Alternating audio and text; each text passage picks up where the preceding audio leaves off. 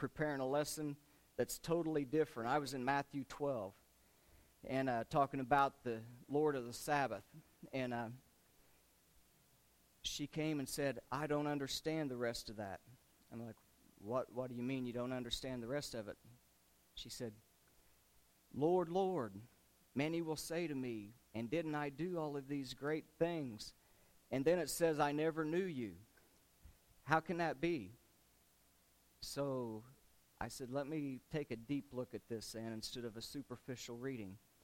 And hence to say, that's why we're here in Matthew 7 this morning. Because I think that it's such an important scripture and one that is something that can cause fright and can cause confusion that we need to delve into it and rightly divide this.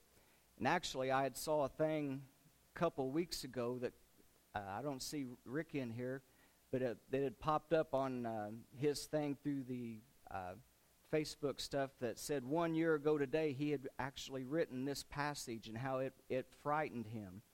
And so I hope that he will be able to, since he's with the kids in the back, that he'll be able to listen to it. But if you're there with me at Matthew 7, let's start in verse 6 and reading this because it's, uh, it's a great passage. Do not give dogs what is sacred. Do not throw your pearls to pigs. If you do, they may trample them under their feet and turn and tear you to pieces. Ask, and it will be given you. Seek, and you will find. Knock, and the door will be opened to you.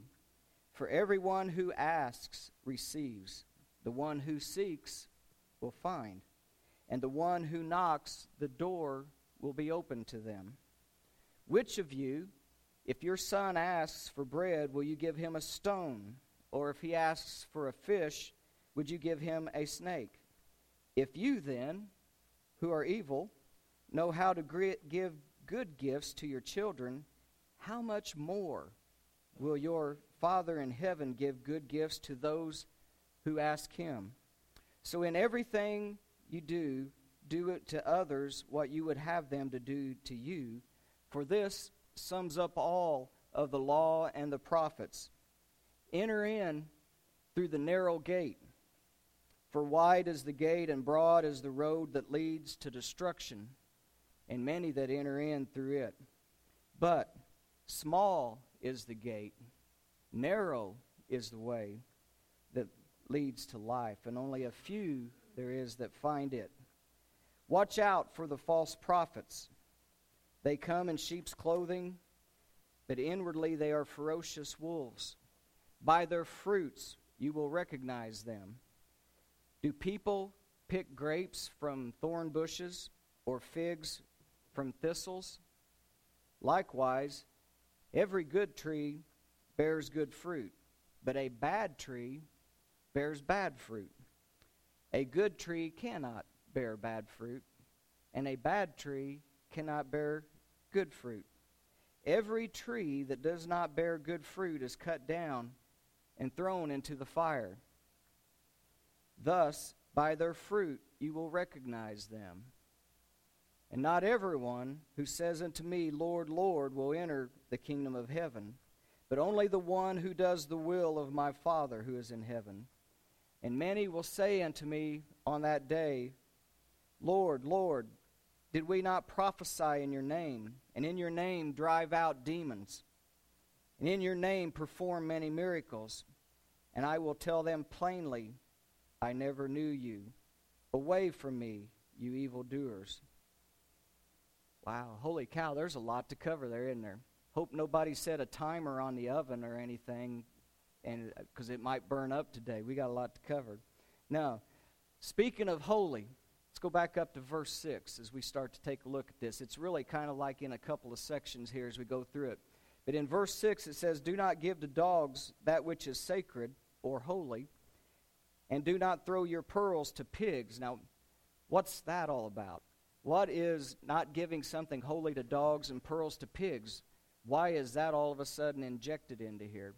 Well, Jesus started out, and we looked at last week in Matthew chapter 7 as we started this, that he was talking about judge not, that you be not judged, and we studied those principles of why that you don't.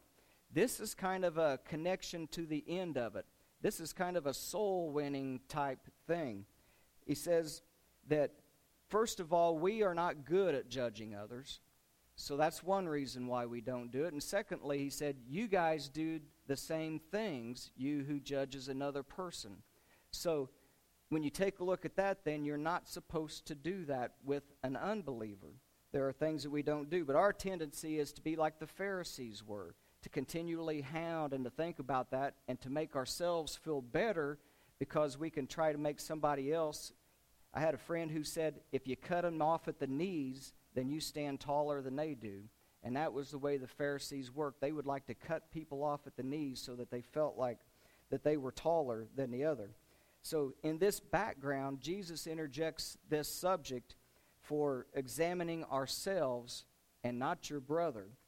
And then he says, This is on soul winning. He says, Don't take that which is holy and give it to the dogs, and don't cast pearls bef- before the pigs and you think, well, how does that work with soul winning? Well, to the Jews, there were two kinds of people us, the Jews, and then Gentiles. So that was the only two types. That is the dogs and the pigs as we go through here, as unbelievers. Now, the unbeliever dogs are the Gentiles, and it says, Do not give them that which is holy. They're referred to dogs in Psalms chapter 22. Mark 7 and verse 27, and in Revelation 22 15. So if you look at Mark 7 there for a moment, it says the Syrophoenician woman who was there. In verse 26, it says that she is a Greek, she is a Gentile. She came to Jesus and she begged for him to drive this demon out of her daughter. Jesus said, No, first I must give what I have to the children. I must let them have all that they can eat, for it is not right to take the children's bread and toss it to who? The dogs. And she replies in verse 28 Lord, even the dogs who wait under the table eat of the children's crumbs. You remember that? So, dogs here is referring to, it was a slang term for the Gentile people. And the Lord said to her, For such a reply as this, such faith that you have, you can go. The demon has left your daughter. Dogs were the common term. And then the Jewish unbelievers were called pigs because pigs to them was an unclean animal. And to a Jew, to a fellow Jew who would not believe, that's what they considered them as, as an unclean animal. As a matter of fact, in 2 Peter chapter 2 and verse 22, it covers both of those slang terms in one verse for us there when Peter said, Of them the proverb is true. A dog returns to its vomit, and a sow is washed, returns to her wallowing in the mud. So, in other words, you have given them the gospel, they have turned away from it, and therefore it is like the unbelieving dog who returns to its vomit, to the way of life that it had. And the same thing for the unbelieving Jew. They go back wallowing in the mud and in the dirt and in the mire. So it's an allegory here for unbelievers. And Jesus said, We are not to give them that which is holy or that which are the pearls or the treasures. They don't need to know that yet. Let me tell you why. The issue is Jesus Christ and Him crucified. The issue is believing on the Son of God not all of the other things at first. That will come later. We were talking on Wednesday nights in 1 Corinthians chapter 5 about a man who had his father's wife. Let's say that that was unbelievers and you went to him and you hounded that person on that. They agreed and they separate. They're still what? Lost because they're unbelievers. The issue is first, save the soul. Don't cast your doctrines out to them. Don't cast that which is holy. First of all, let them know about Jesus Christ and Him crucified. Same thing with the pearls before the swine. It says if you do this, that they will either trample it underfoot or they will turn and rend you. And the word there is to lacerate. They will cut, they will bite, they will tear you in two and apart. And all you have to do today to get a glimpse of that is turn on the news. and you see the riots that are starting to go on and the way the Word of God and principles of morality are bashed by those who are unbelievers. The first thing, they will not accept the Word. First thing of doctrines, they need Jesus Christ and Him crucified. We don't want them to continue to be lost in that. Make Christ the issue when you talk to them so that they can then grow in the grace and the knowledge of our Lord and Savior. Then the next section begins in verse 7 through 12. It's the ask, the seek, and the knocking. And Jesus is giving us here the techniques, the mechanics of how to put faith, Bible study, and prayer into action to get answers for, for your life and answers that you need. He says in verse 7, if you look at that, ask and it will be given. Now, ask is a present tense. That means keep on praying, keep on talking to God, do it continually. And then it will be given as a logical progression of thought. Ask and it's given. It's a gift. That's grace. It's something that's given. It absolutely says here then that God answers prayer. Then he says it's a dative of advantage in the original language. And that means that when you ask things to God, it'll be for your advantage, and especially the answers that come about. God will answer in a way that is for your advantage, not against you. So that is a very cool thing to know because there's a lot of times we wonder why that didn't get answered. Well, because God, who is all knowing, knows everything and he knows what is for your advantage and that's why he does that. Sometimes his answer is yes, sometimes it's no, Sometimes it's yes, but it's in my timing. If you remember way back around Christmas, we talked about John the Baptist, and his mother and father prayed for a child. The prayer was not answered for around 40 some years. They had prayed when they came together and throughout all their life until they were past childbearing years before that prayer, it said, was answered because it was for their advantage and it was for God's advantage to wait till the right time when it was time for Christ to come. So there's three different ways that prayer can be answered, but it says that he does answer it. And then in verse 7, seek so that you will find.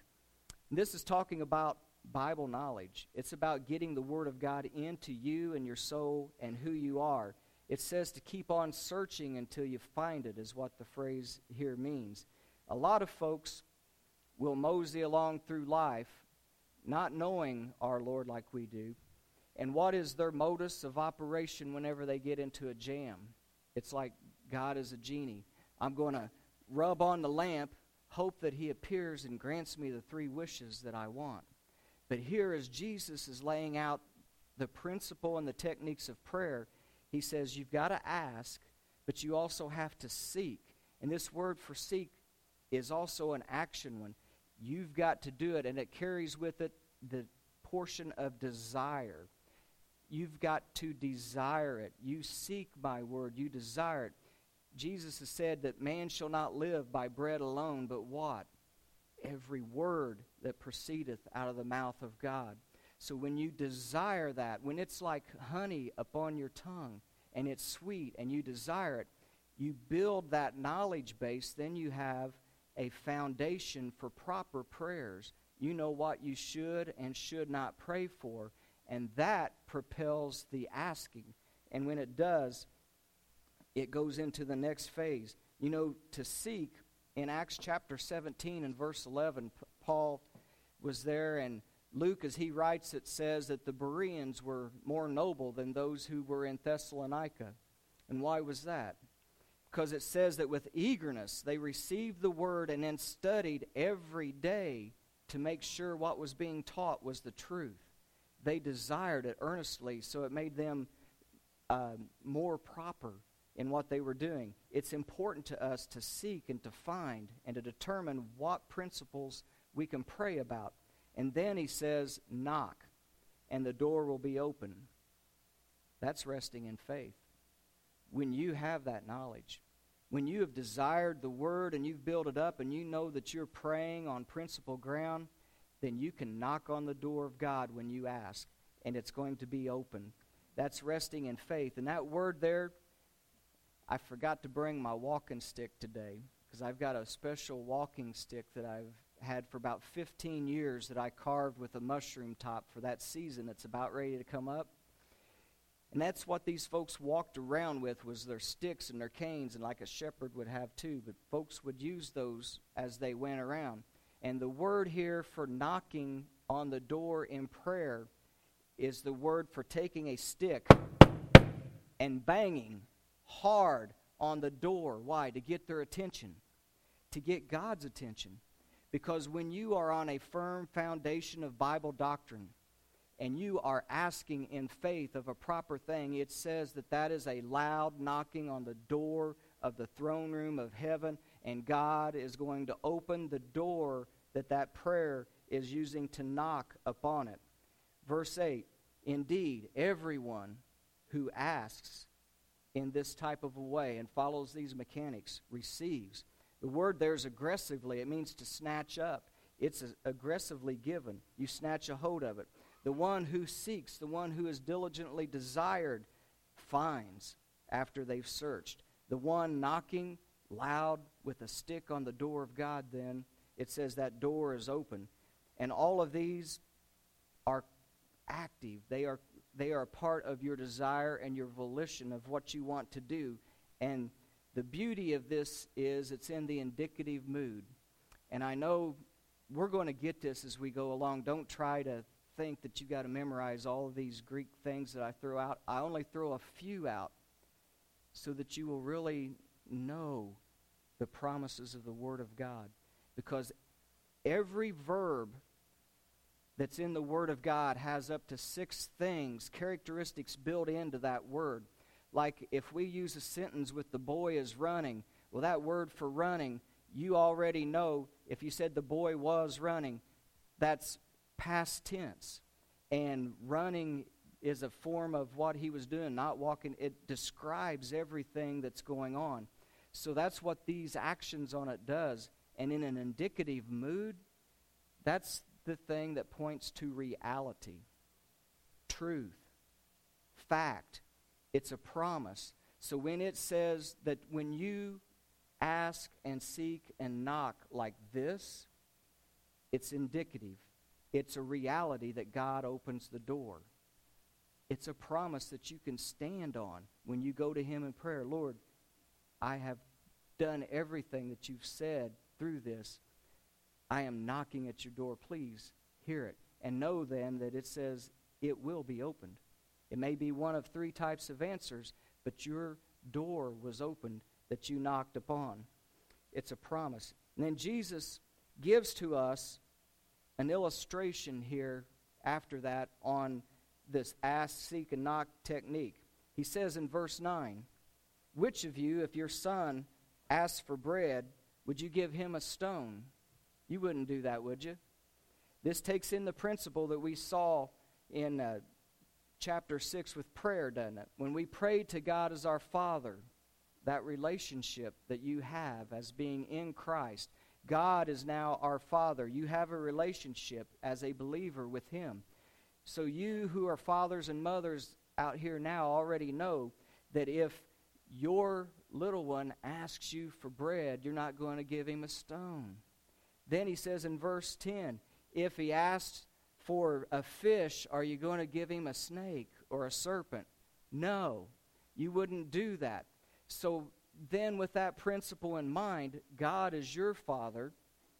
If you have come to Him on the principles of ask, seek, and knock, how much more if you, who are, and that's being evil is a comparison in God's sight, not that we are that, but just intrinsically we are different from God. He is so much better than us that if we know how to give good gifts to our children, what about God? Trust in Him that He knows how to give then the good gifts to you when you go to Him in prayer like that. Asking in prayer. You know, the, the fish and the bread, bread sustains life. So He's going to give you everything that sustains life. And then the, the serpent or the snake, He's going to protect you from evil. He's going to protect you and give you what you need to sustain you in this life, then, through those prayers. Next, we get to what a lot of folks call the golden rule in verse 12.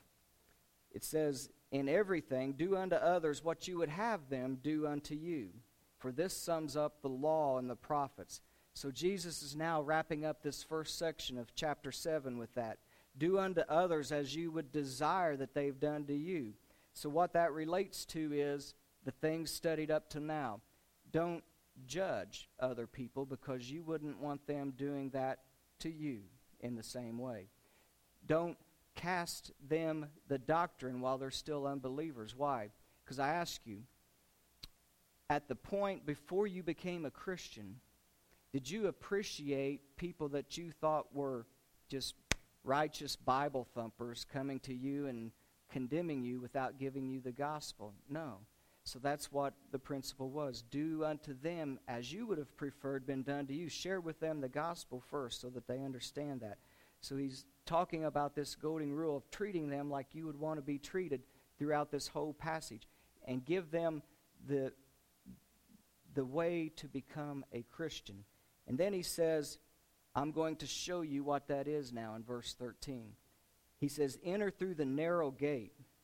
For wide is the gate, and broad is the road that leads to destruction, and many there be that enter in through it. Christ is the gate that is mentioned here. Entering in is believing in Him in faith as the Son of God and as your Savior. When you hear the gospel message and you're motivated through that to believe, then you enter in through that narrow gate. And don't worry about that word narrow there everyone will fit in. Everyone who believes. What the word stenos there actually implies is a strictly defined path that God has ordained travel upon to gain his approval. That's all that that means. So you are walking in or entering the way that God has designated for you to do. This path is Jesus Christ. He explains it himself in John chapter 10 the parable of the Good Shepherd. And what did he say in verse 7 there? Verily, truly, I tell you, I am the gate of the sheep. Whoever enters in through me will be saved. Acts 4 and verse 12 says it like this Salvation is found in no one else, for there is no, under name, uh, no other name under heaven given to mankind by which we might be saved. John 3 36 wraps it up.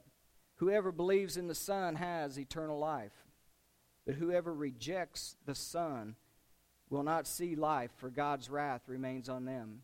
There's the two roads that he's talking about the wide and the narrow, the strictly defined path that goes to God, and the wide way that will lead to destruction is all based upon the belief in Jesus Christ as the Son of God.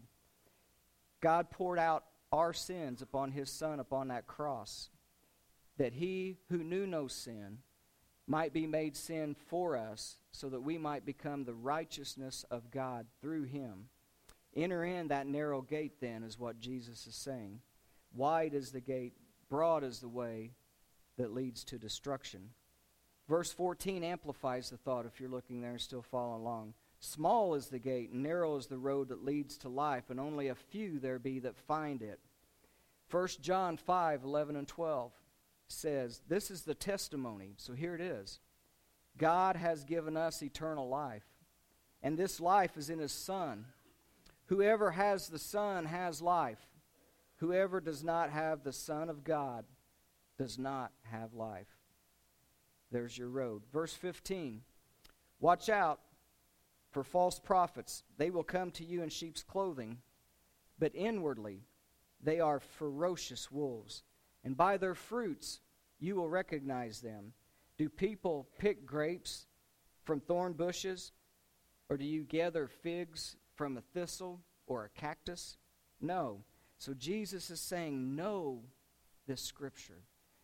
You can only identify wolves in sheep's clothing if you know how to identify a wolf and what they're saying. Or they will come in among you, among the believers, among the church, and they will try to teach things to lead you astray. You have to know it and recognize it to be able to spot it, and you will spot it by the fruits that they bear. Now, in verses 17 to 19, he says, Every good tree bears good fruit, and every bad tree bears bad fruit. A good tree can't bear bad, and a bad tree cannot bear good. But what happens to every bad tree? It says that it is cut down and thrown into the fire, and thus the fruits are made known. The word used all through here for good is for something that has intrinsic value. I'll give you an example gold. From all the way back through biblical times to now, gold has an intrinsic value. You can look it up today. It's like 1200 and some dollars per ounce today for gold. That is the going market. Gold has intrinsic value, it always carries some kind of wealth to people.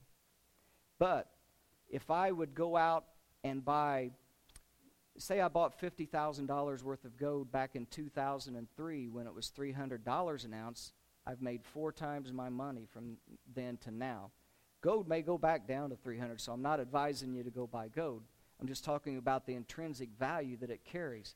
But if I would have bought that same car for $50,000 back in 2004, like I have, I didn't buy it new, somebody did. That car listed for about $56,000. 13 years later, well, no, only 11 years later, I gave $6,000 for it. So that car lost $44,000 in that same time period because it does not have intrinsic value. So here he's talking about trees that have intrinsic value, and that is through Christ because Christ is the only thing that has intrinsic value built in for us. In Christ, we have all of these things. And so the good trees are those who are in Christ. The bad trees are those who are outside of Christ then, and they don't have the intrinsic value. And the fruits that they bear, he said in, in John 15 that I am the vine and you are the branches, and those of you who are in me bear good fruit. If not, you get pruned and trimmed. It's cut down. Bad trees, it says here, are cut down and cast into the lake of fire. Revelation 20 and verse 12 through 15 says, For unbelievers, by their fruits you know them. Then we get to our sticky passage in verse 21, if you've still got it opened up there. That sticky one, it says, Not everyone who says to me, Lord, Lord, will enter into the kingdom of heaven, but only the one who does the will of my Father who is in heaven. And this passage is one that can cause some confusion, cause concern. And I'll grant you, at first glance, it does. It, it's had me worried before. But I, I dug into it, and here's what it says because it got my attention. Not everyone who says, Lord, Lord, gets to enter the kingdom. If that's the case, how am I going to know?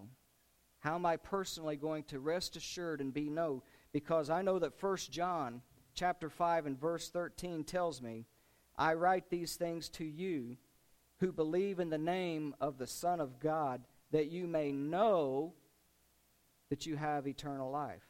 So if the scripture tells me I may know, then I've got to know something about this passage that's causing me concern. No man can say that Jesus is Lord unless the Spirit is with him. 1 Corinthians chapter 12 and verse 3. So let's clear it up. Look at the context of what the Lord, Lord statement is in in your Bible. Go up ver- two verses to 19 with me. It says that they are getting what? Cut down and cast into the fire. Now look at verse 22, the other side of it. Many will say to me on that day, Lord, Lord, did we not prophesy in thy name? Did we not in your name drive out demons and in your name perform miracles? Many will say to me, When? What does it say there? on that day. We're talking about Judgment Day. The trees have been cut down, cast into the fire. Many will say unto me on that day, Lord, Lord, didn't we do that? Well, what's been going on during this judgment time on that day? Philippians chapter 2, verses 9 through 11. Therefore, God has exalted him, Jesus Christ, to the highest place and gave him a name that is above every name, that at the name of Jesus every knee will bow in heaven, on earth, and under the earth. And every tongue will acknowledge that Jesus Christ is what? Lord, to the glory of the Father. On that day, these folks have just bowed a knee. They have confessed with their tongue that Jesus Christ is Lord. But if you do it on that day, it's too late. Many will say to me on that day, Lord, Lord, and didn't I do these things? He says, I never knew you. Why? Because while you had the opportunity, you did not believe in the name of the only begotten Son of God, and now it's too late. And I'm going to grant you, you will acknowledge Jesus as Lord. If it's not in this life, it will be in the next one for sure. And that's what's going on in this passage. Look at verse 21 again. Only the one who does the will of my Father who is in heaven enters in. What's the will of the Father? Verse 13, he started out our passage with it. Enter in to the narrow gate. Believe in Jesus Christ as the Son of God. Enter in through that gate. How about 1 John chapter 3 and verse 23 for what the will of the Father is? And this is his command to believe in the name of his Son, Jesus Christ, and to love one another as he commanded us. God's will for the unbeliever, believe. His will for us who believe, love one another as you go forward in life as I have commanded you. That is the will of God for our life. Jesus said, Only they that have done the will of my Father get to enter in. Verse 22, back in our Matthew 7 Many will say to me on that day, Lord, Lord, didn't we do this in your name and drive out the demons and do many miracles? And I will tell them plainly, I never knew you. Away from me, you evildoers. Many will say, that can be anyone from just plain evil unbelievers to those who were like the Pharisees who proclaimed some sort of religion but never did know Christ truly. All the way from all those. They can be wolves in sheep clothing. There are going to be those who will try to keep you from this knowledge of what it was. And it says, but wait, how did they then perform the miracles? And how did they prophesy? And how did they cast out demons and do these things? Because Satan empowers those who follow him and who are bent on trying to lead you astray from Christ. They also have abilities to try to be able to convince you not to follow the proper and right way. 2 Corinthians chapter 11 verse 13 and 15. I'm going to give you a couple examples of this. For such are false apostles. They are deceitful workers. They are able to transform themselves into apostles of Christ. And no marvel, for Satan himself is transformed into an angel of light. Therefore, it is no great thing if his ministers also are transformed as the ministers of righteousness, but what? Their end shall be according to their works. Or how about Second Thessalonians chapter 2 verses 9 through 12?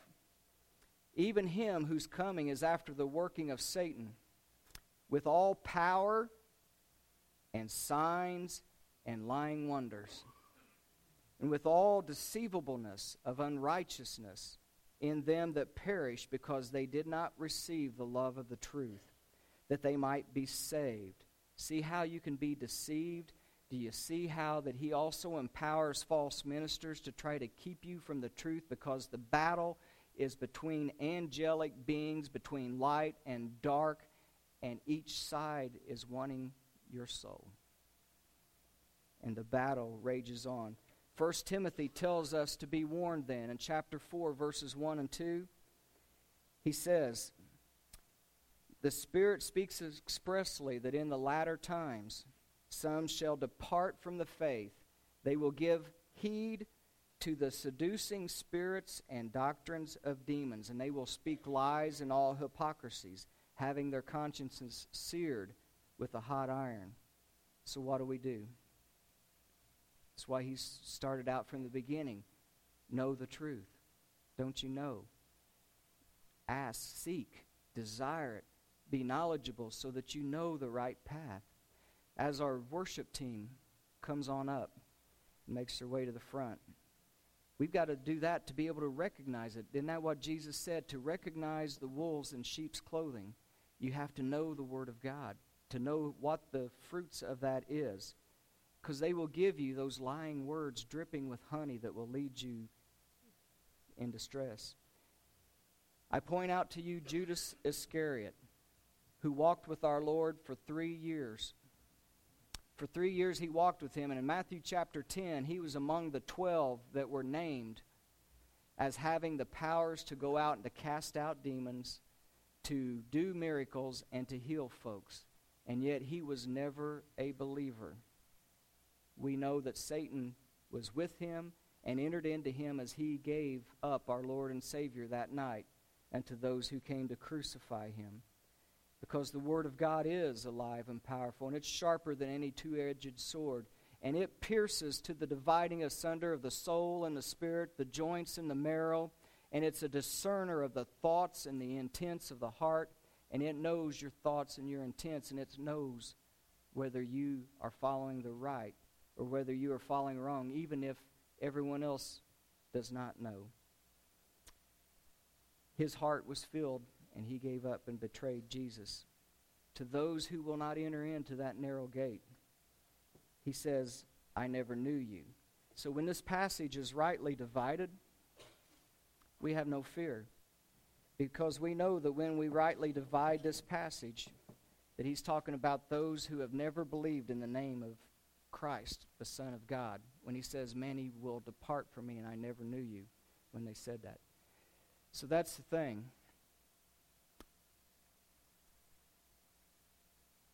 Will you believe that Jesus Christ is the Son of God? That's your first step.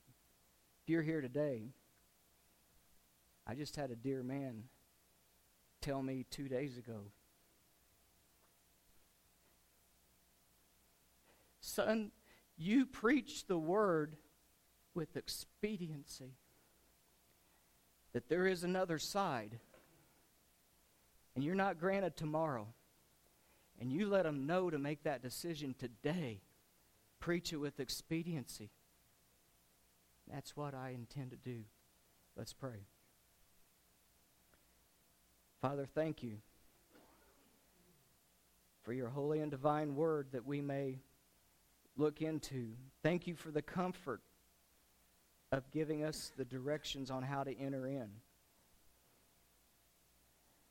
I pray that if there is anyone here today that has not entered in that narrow gate, if they have not believed in your Son, I pray that the anointing of your word that has went out today, scripture by scripture, has fell upon listening ears and good soil, Father, and that it will sprout out to belief. And if if that is you today, I pray that you will come and make that known. If you don't understand how, I will tell you. Just come on up and ask me. And for those of us who are believers, Father, help us, as it says in that command, your will was to love one another. And may we continue to do that as well, Father, in Jesus' name. Amen.